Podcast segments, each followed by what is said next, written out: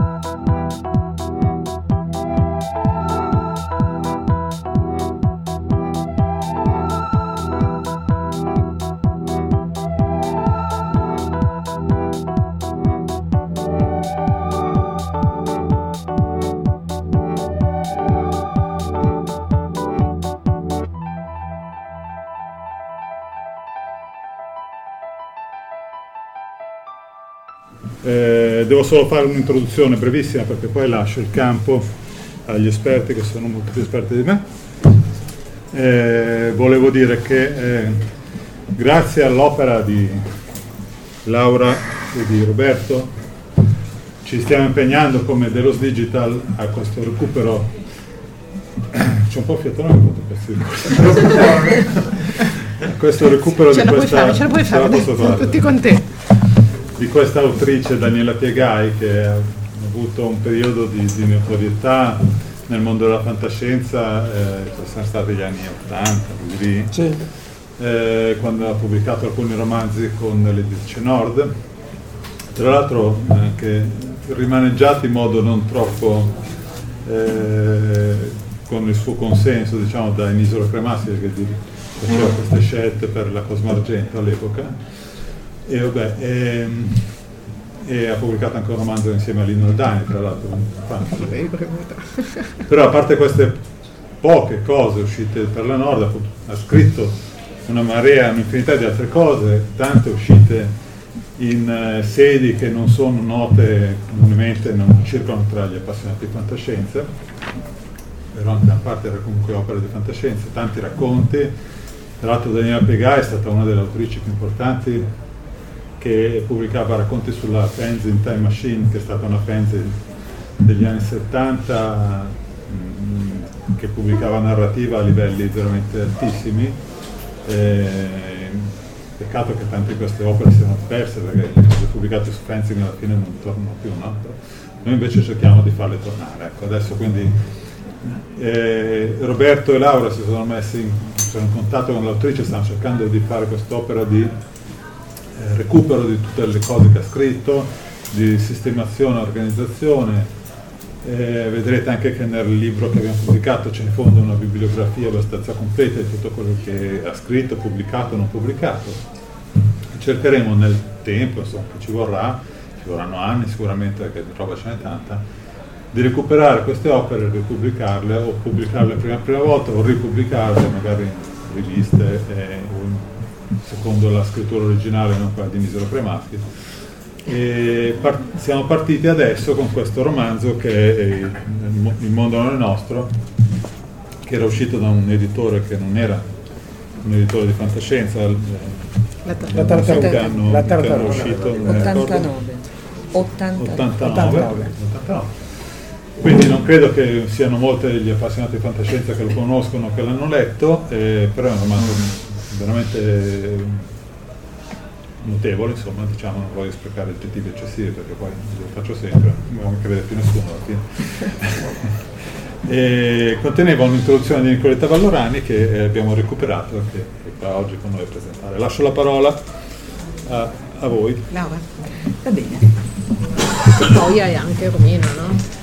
Sì, allora io eh, sono una e in realtà Bina, duplice, perché un'amica Romina Bragion, che non può essere qui con noi oggi per ragioni di salute, mi ha lasciato un suo testo, per cui inizio con il testo di Romina Bragion e poi posso parlare io. Scrive Romina a proposito di Daniela Piegai. Qualche anno fa ho realizzato di avere un grosso debito nei confronti della fantascienza italiana, cubitare nei confronti della fantascienza italiana scritta da donne. Una ricerca su internet mi ha fatto incontrare Daniela Piegai, eletta mia capocordata insieme a Joanna Rassa, Donna Haraway, Nicoletta Vanorani, Giulia Abate, Laura Conti, Ada Prospero Gobetti, Giulia May, ognuna per motivi diversi e non necessariamente letterari. Di Piegai ho scritto una prima scheda autrice nel progetto Una metà del mondo sul mio blog. Inoltre, dal post, Obrio e Spreco, una doppia faccia della stessa medaglia, traggo una sua testimonianza, una testimonianza dunque, aggiunta mia, di Daniela che ci rende ragione anche del perché Daniela in fondo non abbia smesso di scrivere ma eh, abbia orientato altrove la sua produzione. Dice Daniela, molto interessante il discorso dello spreco di risorse. Il problema c'è perché mentre una poesia o un racconto breve ti vengono quasi gratis, un romanzo, una critica articolata o un'analisi storica presuppongono un impiego di risorse che necessita di capacità, tempo e impegno. E se manca uno solo di questi ingredienti, il romanzo, una critica articolata un'analisi storica della letteratura di quel periodo, non vedono la luce. A questa difficoltà di partenza si aggiungono i pregiudizi di genere e molte opere non nascono o restano nel cassetto. E siccome si cresce e si impara solo continuando a fare quello che si è cominciato, ci sono moltissime donne che hanno smesso di scrivere cose che richiedono tempo e impegno, limitando la propria crescita nella materia. Anche in questo senso, dice Daniela Aromina, ha individuato perfettamente il senso dello spreco. Infine aggiungo che in Bianchino di Anime, uscito nel 2010 su Urania 1565, come appendice al romanzo Lazarus di Alberto Cora, era nato come romanzo e in corso d'opera è diventato un racconto proprio per ragioni di tempo. Prosegue Romina. La scrittura di Piegai è diventata per me sfavillante esempio da seguire nei miei tentativi di narrazione. In particolare, Ganeotto dell'innamoramento per Piegai è stato il libro Bannata su Lima, Bannata per Lima, vi chiedo scusa, che è stato edito, mh, mm, nota di chi parla, da Nord nel 1980 e che Daniela stessa, rispetto a Parola di Anieno, in cui, come ha detto Silvio, è intervenuto pesantemente eh, in Isero Cremaschi, eh, Daniela sente più suo. Bannata per Lima narra di quattro situazioni diverse, nelle quali i protagonisti si trovano a combattere, ognuno a proprio modo, contro un'entità robotica, la macchina, che cerca di assoggettare il genere umano. Chi disobbedisce al nuovo ordine del regolamento viene spedito su mondi prigioni dai quali non si esce vivi. L'alternativa è essere ricondizionati, stiamo parlando del 1980, diventando vegetari ambulanti. Romina propone poi, io vi leggerei un passaggio proprio da Bannata per Lima per darvi il sapore di questa prosa assolutamente lussureggiante, ma nello stesso tempo molto coinvolgente, accattivante, che non respinge ma che attrae di Daniela. Atterrarono su un pianeta che non era indicato in nessuna mappa, un pianeta dai colori esasperati, come visti attraverso un'altra dimensione era in un certo senso paragonabile a un soffocante mondo equatoriale. Praticamente si respirava aria liquida, immersi in un calore torrido. La stella che lo illuminava non era visibile, nascosta da vapori di caldo, ma doveva essere piuttosto vicina a giudicare da una luce accecante e diffusa c'erano lussureggianti foreste blu, fiori violetti con i petali gonfi e sfrangiati, brillanti d'acqua, insetti d'ogni forma, genere e dimensione, che ronzavano, frenivano, emettevano lamenti e odori pungenti, dolci, amari, muschiosi e si posavano a decine su ogni fiore, ogni foglia, ogni piega, verde, blu e viola, colorati come piccoli incubi voraci, senza la minima simmetria o parvenza di ordine.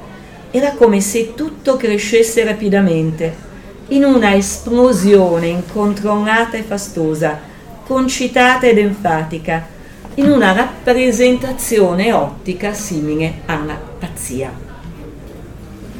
Proseguo io? O vai tu? No, volevo applaudire. Applaudiamo Daniela. Allora, abbiamo tentato davvero di tutto per far sì che Daniela fosse qui almeno da remoto oggi, ma non è stato possibile. Non è un periodo facile per lei, ma eh, posso dirvi con commozione e con gioia che questa ristampa l'ha riempita di felicità e quindi ci ha detto di portarvi 47 kg di affetto.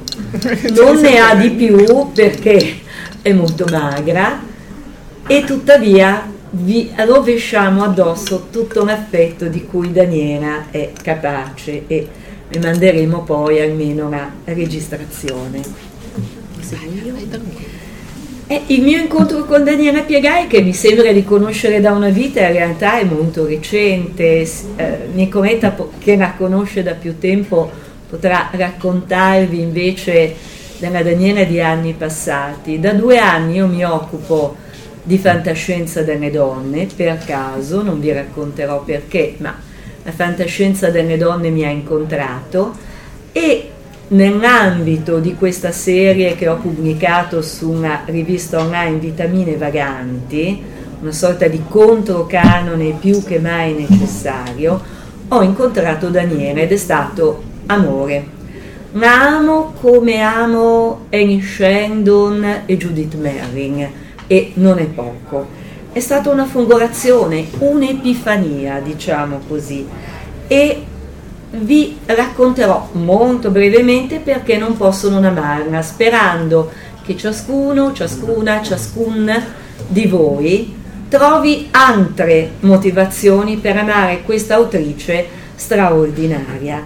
Io l'amo prima di tutto perché coniuga bellezza e giustizia, che sono stati un po' come dire i fari illuminanti, le parole chiave della mia vita, perché è femminista, perché è un'artista straordinaria e versatile, perché attraversa i generi con originalità, e perché non insegue il mercato. E eh, questo per me è un valore perché il mercato si può incontrare ma è meglio non inseguirlo e la migliore fantascienza la migliore fantascienza italiana io ritengo è proprio quella che ha questa potenzialità di originalità senza voler imitare altri canoni ma eh, le ragioni sono molteplici, parlerò delle prime due, giustizia e bellezza.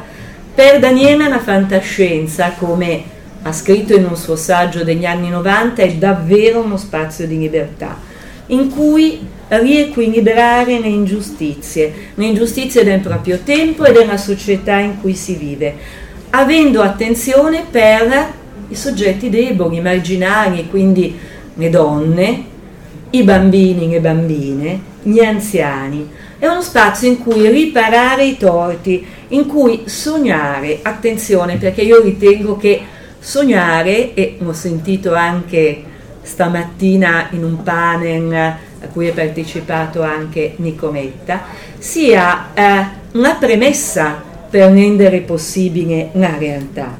Quindi eh, il sogno attraverso la scrittura ci presenta altri mondi, altri scenari possibili, ci fa ipotizzare sviluppi e trasformazioni che altrimenti non riterremmo praticabili.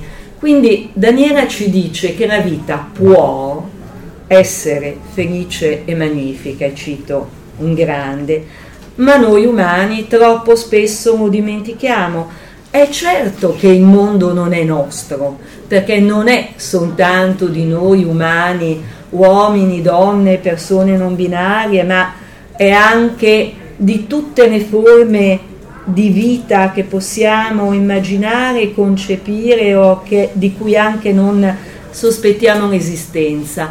Il mondo non è nostro, ma può essere di tutti, tutte, tutte noi, evidentemente, e non vogliamo un mondo che sia violato dall'ottusità, dall'odio, dalla distruzione.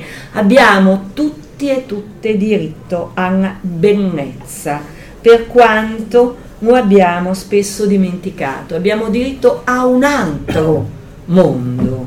E qui mi viene in mente un'altra grande donna, scusate, io ho due vite a volte, nonostante viva queste vite parallele, si intersecano e quindi io lavoro anche per un istituto della storia della resistenza, mi viene in mente Giuliana Gadona Bentrami, grande partigiana e resistente, che diceva, beh noi vedevamo le cose in modo molto netto, o vincevano i fascisti, e allora eravamo tutti morti, ma se vincevamo noi, mi sembra di vedere il suo sguardo quando lo dice, era un altro mondo. E questo altro mondo a cui abbiamo diritto Daniela ce lo squaderna non soltanto con le meravigliose descrizioni che vi ho letto perché come donna Daniela sa che ogni cosa ha un'anima, c'è la consapevolezza che ogni cosa ha un'anima, c'era già, basta vederla perché si illumini. E quindi una prosa assolutamente evocativa, elegante, fluida, in cui i pensieri si rincorrono come flussi, abbiamo echi di fiabe, di culture altre, in una sintesi assolutamente straordinaria.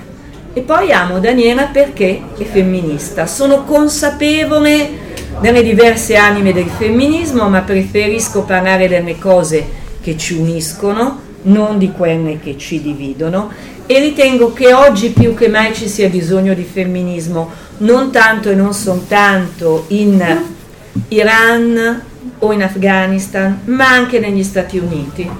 Bel romanzo statunitense Il futuro di un altro tempo di Anna Newitz e anche in Italia, perché quando ci dicono che le donne devono essere libere di scegliere, di non abortire, significa che eh, per quanto pensassimo di poter andare in pensione non è ancora tempo per farlo, anche se ci sono tante giovani generazioni. Quindi capacità di creare in Daniela personaggi femminili non convenzionali, già negli anni 80 e 90, portatori di valori alternativi rispetto alla norma, donne che sanno amare e al contempo essere libere attraversando le contraddizioni, stando nelle contraddizioni, senza mai scivolare in quello che l'amica Romina mi ha insegnato chiamarsi pink washing, cioè non basta mettersi in t-shirt time feminist e fare una risciacquatura eh, con certi personaggi per essere femminista.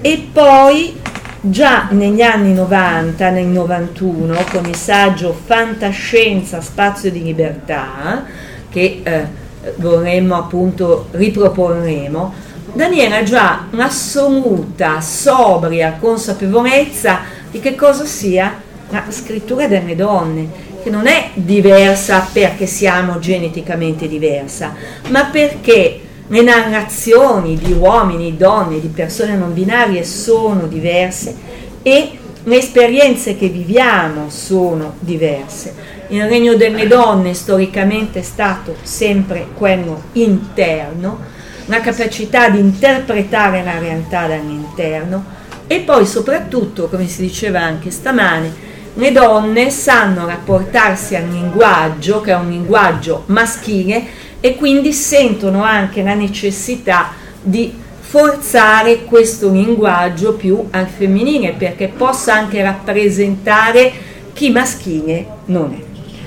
Quindi ecco perché amo Daniela, una donna che c'è scritto come titolo del panel, in realtà sì, ha una vita senza tempo, e questo magari lo dirà meglio Roberto, ma perché lei vive in un te- infatti un'adattazione delle sue opere è quanto mai ardua perché vive sì fuori dal tempo, il tempo è un continuum, come già peraltro ci ha insegnato Dante, ma in Daniela io vedo una madre simbolica, no, perché non mi è così, eh, così più avanti di età, ma una guida simbolica sì, nel senso che Daniela in tutti questi anni, anche quando è rimasta apparentemente in silenzio, con la forza, con la caparbietà delle donne, ha sempre continuato a camminare un passo dopo l'altro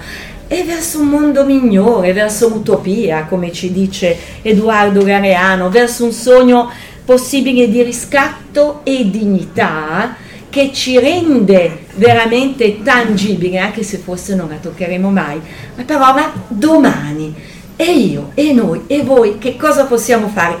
Possiamo soltanto camminare dietro di me.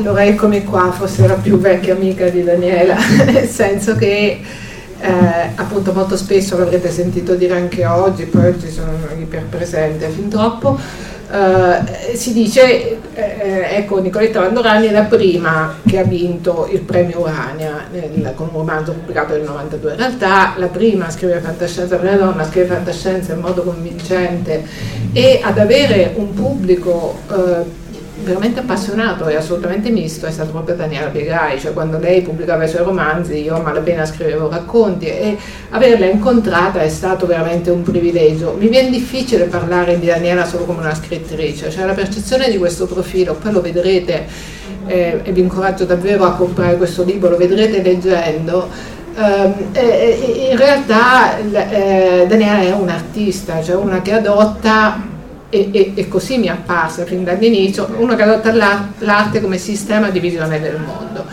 È una donna che comunque, hai detto bene, tu sempre hai scelto di essere libera, anche nella vita, nel senso che questa donna qui studiava, ha lasciato gli studi e si guadagnava da vivere dipingendo nelle piazze a Firenze perché l'ancora attuale compagno della sua vita doveva studiare ed era più importante seguire suo, la sua di formazione, Valut- hanno valutato insieme che era più importante.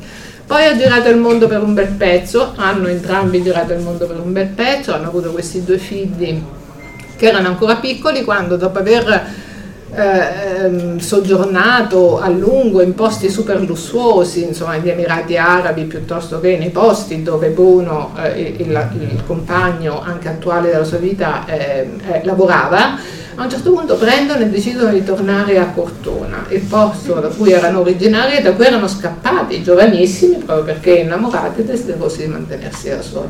E a Cortona è cominciata un'altra fase della vita, che è la fase della vita in cui io l'ho conosciuta, in cui lei ha cominciato anche a pubblicare fantascienza e anche quello è un salto assurdo, nel senso che si passa da una, da una da vita di viaggi a una vita in un cascinale che deve essere ristrutturato, dove all'inizio pioveva dentro, insomma adesso non mi sto a tediare con la materia biografica, però non riesco a separare l'arte di Daniela da quello che è come persona, c'è una straordinaria coesione, no? e anche allora, quando l'ho conosciuta come scrittrice di fantascienza, mi sembrava eh, che questa donna così capace, con estrema calma, di alzarsi in piedi e dire quello che pensava in un pubblico di uomini molto diversi da, da, dal pubblico che c'è qui, cioè comunque eh, ehm, non del tutto disponibili, del tutto accoglienti nei confronti delle donne, delle donne, ma non del tutto disponibili a pensare che una donna potesse scrivere comunque un romanzo di fantascienza di valore.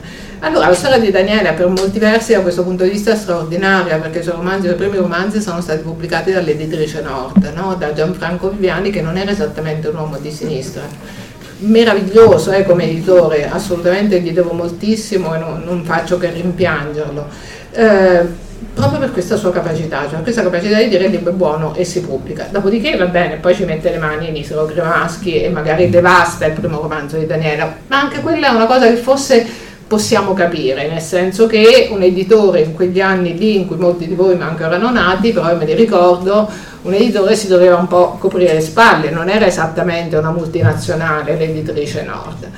E, e poi il romanzo è uscito e Daniela è diventata per me sicuramente un riferimento, cioè io ho letto il suo primo romanzo e ho detto vabbè allora si può fare, allora si possono anche in Italia con un nome italiano raccontare storie, storie diverse, si può avere questo coraggio, il coraggio di Daniele è quieto e rivoluzionario, quando era più giovane girava con questo spiderino rosso decapottabile che, che era la manifestazione assoluta della sua personalità e, e, insomma io, noi, insomma anche, anche, le donne di un'ala della rivista totalmente femminile che, che, è nata nell'ambito del Club City, in qualche modo le siamo, le siamo andate appresso, le siamo andate appresso finché lei ha voluto continuare a scrivere. Però Daniela appunto è una che cambia, è una che poi a un certo punto si stufa, decide di fare altre cose, per cui dopo, dopo il mondo non è nostro che, che, era uscito con la tartaruga blu in questo contenitore di femminismo nobile dentro una delle più antiche,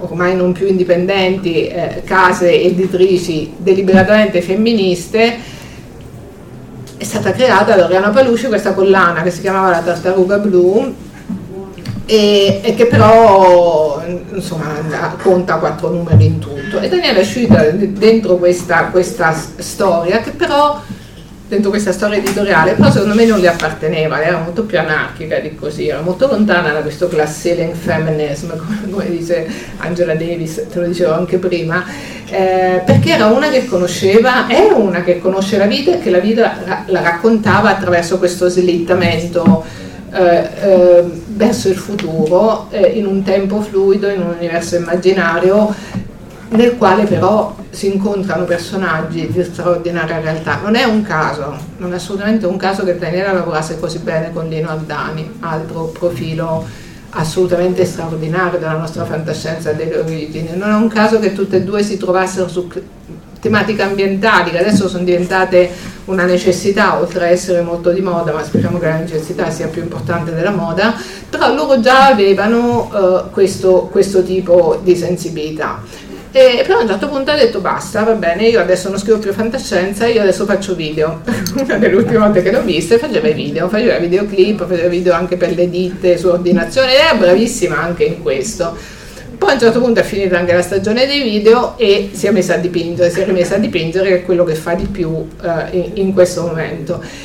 Però quello che mi stupisce ogni volta che penso a Daniela è la straordinaria coerenza della sua voce, la sua voce è la stessa in qualunque cosa faccia, che scriva eh, delle riflessioni sulla scrittura, che scriva narrativa, che faccia video, che sono cose che ho frequentato di meno, ma anche quella, eh, che ti prepari la colazione nel, nel, nel suo cascinale di campagna dove più volte sono stata ospite coccolatissima, tutta questa scombinata famiglia di, di, gente in cui una regola non c'era, insomma, per cui ognuno faceva quello che si sentiva nel rispetto della libertà degli altri. Per cui anche questa è un'anticipazione del genere di relazione che poi dopo lei ci racconta tantissimo in questo romanzo e che però è evidente, se, se, potete guardateli anche i suoi quadri, li trovate sul web, su Facebook, lei li posta regolarmente, e sono, cioè, c'è una straordinaria congruenza che mi permette di pensare all'amica, alla scrittrice, all'artista come una persona unica, che mi sarebbe piaciuto tanto che fosse qua, perché sono sicura che lei è felicissima di, questa, di questo regalo enorme che le state facendo, che le stiamo facendo, io non ho fatto niente se non ripubblicare la mia, la mia introduzione. Eh, mi spiace tantissimo che non sia qua, ma le racconteremo assolutamente tutto e nel frattempo, se non la conoscete, davvero approfittate di questa occasione per leggere le sue cose.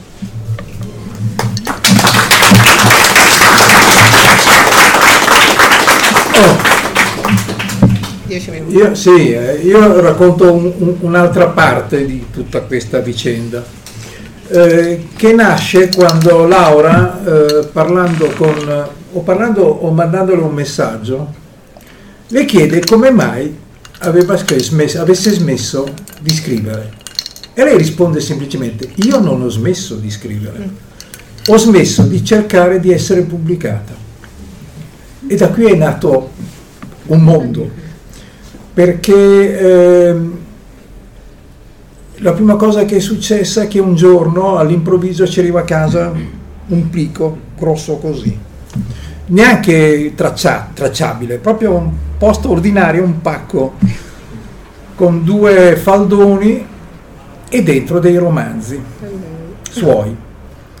E noi, io la, la chiamo, cioè le, le mando un messaggio, No, devo averle telefonato. La chiamo e gli dico, ma grazie, però eh, dico, la prossima volta magari manda un, una raccomandata. Fa, ma no, ma tanto dice arrivava lo stesso anche se questa è l'unica copia. Ma tu capisci non, allora e da lì ho cominciato a, a, capire cosa avrei potuto e dovuto affrontare. Allora eh, Daniela è una donna straordinaria che non ha né la percezione del tempo come ce l'abbiamo noi, per lei il tempo è un presente, un continuum, un continuum sempre al presente, eh, per cui non, non, le si può chiedere se un romanzo l'ha scritto nel 1980 o nel 2010, è una domanda che non ha senso.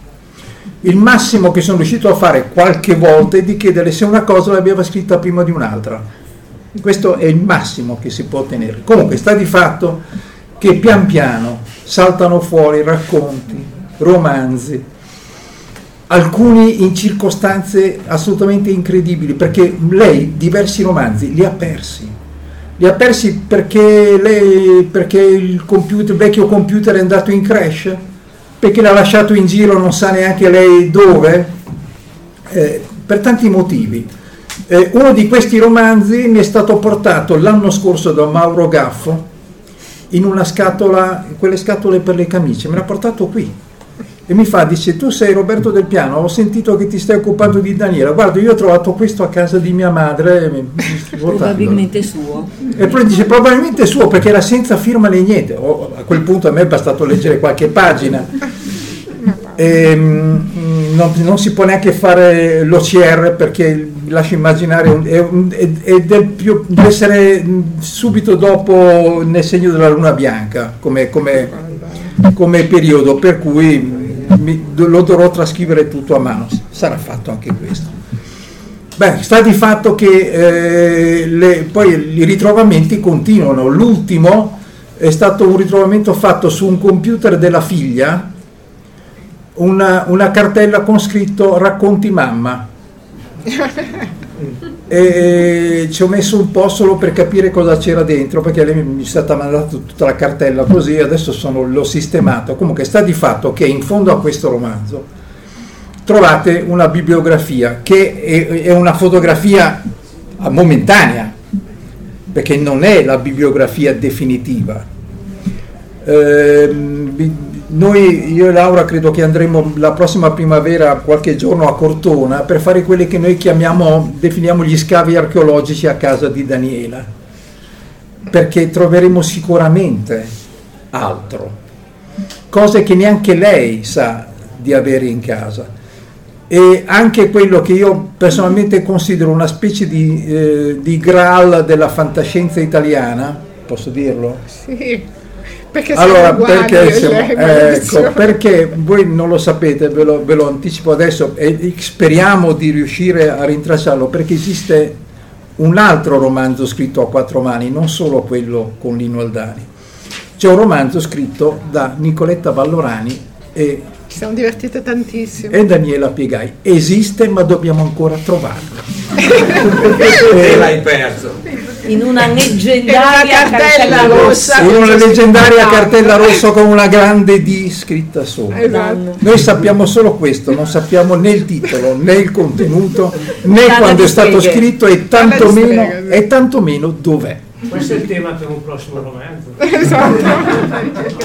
il romanzo perduto. Allora, è un disastro, certo. siamo tutte e due così, cioè anch'io non mi ricordo dove ho messo le cose, dove ho fatto dei traslochi, boh, da qualche parte sarà, però per ora non è emerso. Allora, io, io stesso, allora, eh, c'è talmente tanta roba di Daniela che è saltata fuori, eh, che ci, vorrà, ci, vorranno veramente diversi anni se Silvio persisterà in questa, nel seguirci in questa impresa, perché eh, perché la salute ci sostiene. Se la salute ci sostiene, certo, se, se qualcuno comprerà i libri di, di, di, di, ovviamente. Se il mondo non viene distrutto in un'apocalisse nucleare. Allora, ma c'è un momento di ottimismo.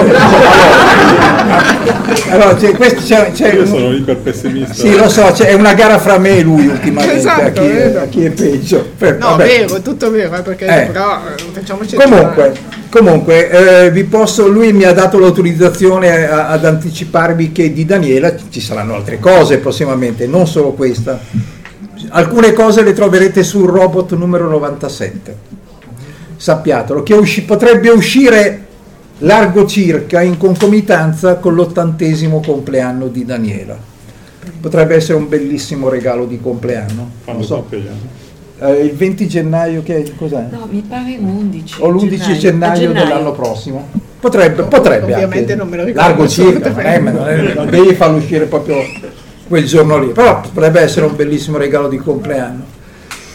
Poi eh, è quasi pronta, manca solo la, l'introduzione di Laura, eh, un'antologia per la quale io devo ringraziare alcune persone, principalmente devo ringraziare lo straordinario collezionista di letteratura fantastica italiana che risponde al nome di Bruno Baronchelli. Senza quest'uomo che veramente è, è come posso dire, il, il, il, depositario concreto di tutto quello che è uscito e, e, e di più introvabile non c'è, io sono riuscito a mettere insieme le cose che mancavano.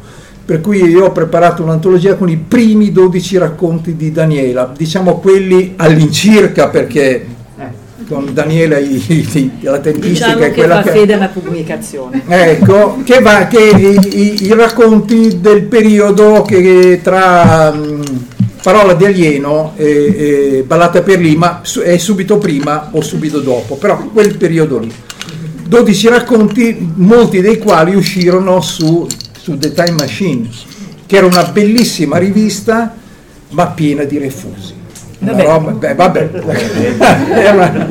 Ce ne sono di peggio perché io mi sono trovato a avere a che fare con un racconto pubblicato da una fanzine modenese, perché poi lì devi andare a cercare le cose, ehm, Blackout, che aveva saltato sei o sette righe e uno leggeva e diceva è stato solo per fortuna che Daniela in quel caso e solo in quel caso avesse conservato il suo originale e per cui siamo riusciti a completarlo.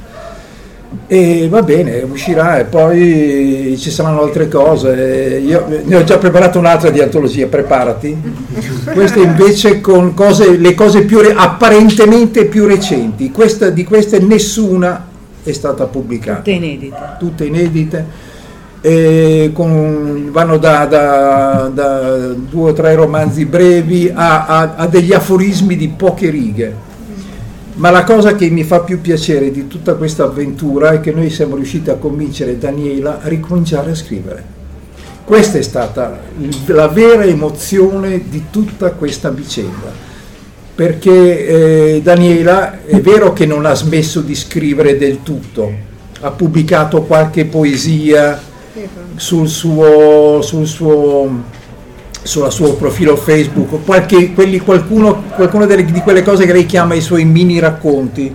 Ce n'è tutta una serie anche molto Quelli carina. che poi ti manda scritti su WhatsApp. Allora, dato che eh, fino a poco tempo fa non aveva più, non aveva più un computer funzionante, cioè, eh, cioè adesso smetto, eh, mi ha mandato una serie di raccontini su WhatsApp vi lascio immaginare per ricomporli. Eh, invece mm, devi vedere quando passa i vocali a questo punto. Mi aspetto anche questo. Comunque, quello che volevo dirvi è che vi aspetta un sacco di roba da, da leggere nei prossimi bella, anni di bella, Daniela. Bella. È tutta roba molto bella, veramente bella. Nemmeno io ho ancora finito di leggerla tutta, ma quello che ho letto e quello che sto leggendo in questi giorni vi garantisco vi emozionerà.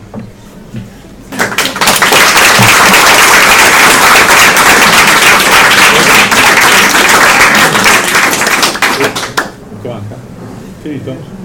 Avrei una curiosità se c'è se ci sono domande più che altro. Ho due curiosità. Una, una cosa mi ha colpito, ha detto Nicoletta quando introduce Daniela, che c'erano già due scrittrici, che erano la Gilda Musa e la Rino Napoli Qual è il salto, secondo te, tra l'esperienza di queste due che erano le scrittrici, tra virgolette, donne, no? Erano un po' dei mascotti in alcuni casi, purtroppo va detto, e, e lei? E la cosa che mi interessa, non lo so, come lei si inciampa nella fantascienza, perché la prima cosa che, avevamo, che avevo letto era molto evoluta, quindi eh sì. mi, mi, fa curiosità anche capire come arriva da, dai racconti di Time Machine, cioè com, è stato l'incontro con la fantascienza se lo sai. Eh, allora, eh, rispondo alla prima domanda, cioè la differenza tra Daniela, Gilda Musa e Anna Rino Napoli, cioè loro due erano più strutturate, sono state importanti anche loro come modelli, ma erano più strutturate, lei era libera, cioè ti dava subito l'impressione di avere una sua testa pensante e di interpretare la fantascienza in modo non filologico, quindi di usare questo sistema di formule eh, rispettandolo perché è importante in una letteratura, in un genere formulaico, rispettarle, però cercandole di piegare alla sua necessità, cosa che io non trovavo, beh Gilda Musa è anche un personaggio molto più complesso. Anche la maschi, quindi posso immaginare mm. che... Insomma, sì. Eh, infatti, e poi comunque è un personaggio più, difficile. Più, più eh, complesso e insomma non, non mi sbilancerei. Anna Rino Napoli era proprio invece la fantascienza come poteva essere interpretata da una donna, ma molto con le regole fisse della fantascienza, per cui sebbene anche lei sia stata importante per me, non era, non era il tipo di fantascienza che volevo scrivere io. Ma invece quando ho letto Daniela ho detto wow, allora si può fare, proviamo a fare questa cosa qua perché questa cosa qua ci posso riuscire. Tieni conto che io appunto ho cominciato come sai, a leggere fantascienza che ero adulta, quindi tan- non ho avuto tutto il percorso di preparazione, cioè non vo- io non volevo scrivere marziani, eh, cioè non, no, non era quello che mi interessava, che era quel, meno male che ho cominciato tardi, che se avessi cominciato prima probabilmente da, da figlia di prof di lettere, dottoranda e quant'altro l'avrei snobbata sbagliando. E come si è arrivata nella fantascienza ti posso dire solo che la storia, la storia che raccontava lei, che ha sempre raccontato lei, cioè tutte le volte che gli chiedevo per allora che devo leggere per imparare a scrivere così, per essere eh, dimmi come hai cominciato tu. E lei ha detto ma io non ho cominciato, io ho seguito i miei percorsi di lettura, ci sono arrivata, sono, mi sono imbattuta in romanzi che mi piacevano, poi ho scoperto anche che erano fantascienza, ma chi se ne importa delle etichette, e ho trovato che quel genere di cornice eh, andasse bene per le mie storie. E, e, Daniela, in questa cosa della scrittura, non so se voi due che l'avete frequentata di più ultimamente siete d'accordo, però, però, lei è davvero una scrittrice nata, cioè molto emotiva nelle sue scelte di scrittura che fa, il che non vuol dire che non si documenti, perché questa cosa che speriamo di ritrovare prima o poi negli scavi archeologici che abbiamo scritto assieme, era una storia sulle streghe, eh, ma noi abbiamo studiato assieme, è stato bellissimo perché comunque ci siamo eh, trovate prima di tutto non per metterci a scrivere ma per studiare, per cui c'è una parte di documentazione però lei è, è, segue il suo istinto e il suo istinto lo porta ad esprimersi in forma artistica, che fortuna, bene così, ma non, cre- non credo, che, cioè, credo, che, sia andata veramente così. Questa comunque è la storia che, che raccontava lei. Mi sono ricordato che lei mi ha fatto ricordare che volevo dirmi una cosa, e un'altra anticipazione. L'anno prossimo eh, io faccio parte insieme a lei anche del collettivo di un'ambigua utopia. Wow 12 è appena uscito, ma Wow 13, il numero 13 sarà un monografico dedicato a Daniela e pubblicherà tutta una serie di cose non commerciali, tra virgolette. Per cui, per esempio, un frammento di romanzo perduto, ma un frammento c'è, le prime 40 pagine ci sono. Eh, una scelta delle poesie di, di Daniela, una lunghissima intervista eh, che pubblicheremo in, uh, in, modo integrale. Sì, che, eh, di cui c'è un'anticipazione. Di cui c'è un'anticipazione su, ci sarà un'anticipazione cioè, su robot. Estratti, ma lì ci sarà, lì sarà ehm, un, un, suo saggio sulla fantascienza, sempre di Daniela, ehm, e poi Basta. alcune sorprese che vedrete. Va bene? Basta. Grazie. Avete fatto bene. Grazie a tutti. Vi chiedo di defluire all'esterno della sala, tutti anche se volete rimanere per, la, per l'incontro successivo. Okay. Se voi volete scappare okay. non essere vieni Pecchi, potete farlo, se buttare Dipende, okay. se volete scappare e non essere sbagliati nella folla. Ah ciao! Invece io c'è un segno. Hai saltato L'acqua. Per favore fuori. Eh, lo sapevo che la saliva è normale. Posso mettere? No, ti si è rotto? Ma se lo chiedi a No, no, mi metto orologio perché se no poi lo lascio vado via subito. C'è una giacca qui, c'è una felpa. C'è la giacca di Roberto, tutte le sue. Me ne recupero io. Grazie, grazie. Ti ringrazio. all'esterno della sala, grazie. Ero giovane. Buona giornata.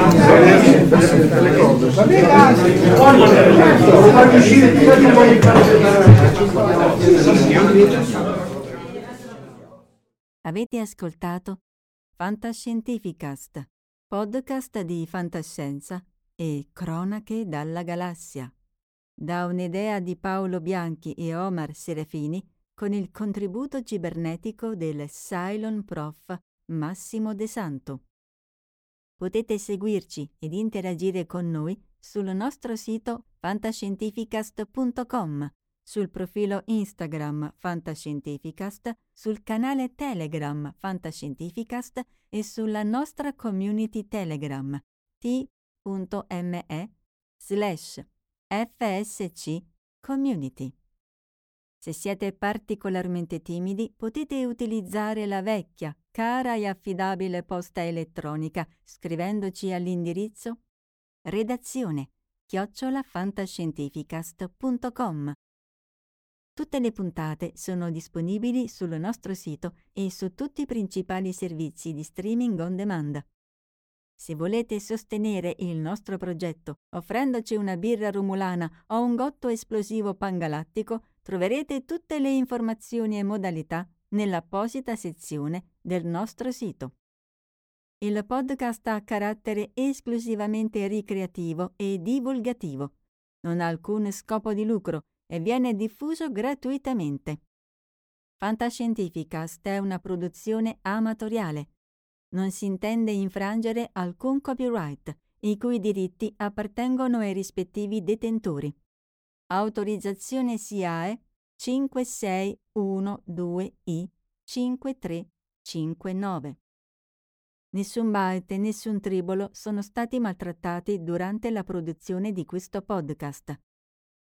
Val 9000 e l'equipaggio di Fantascientificast vi augurano lunga vita e prosperità e vi danno appuntamento al prossimo episodio lungo la rotta di Kessel. E ricordate, la fantascienza finge di guardare dentro il futuro, ma in realtà guarda il riflesso della verità che è davanti a noi.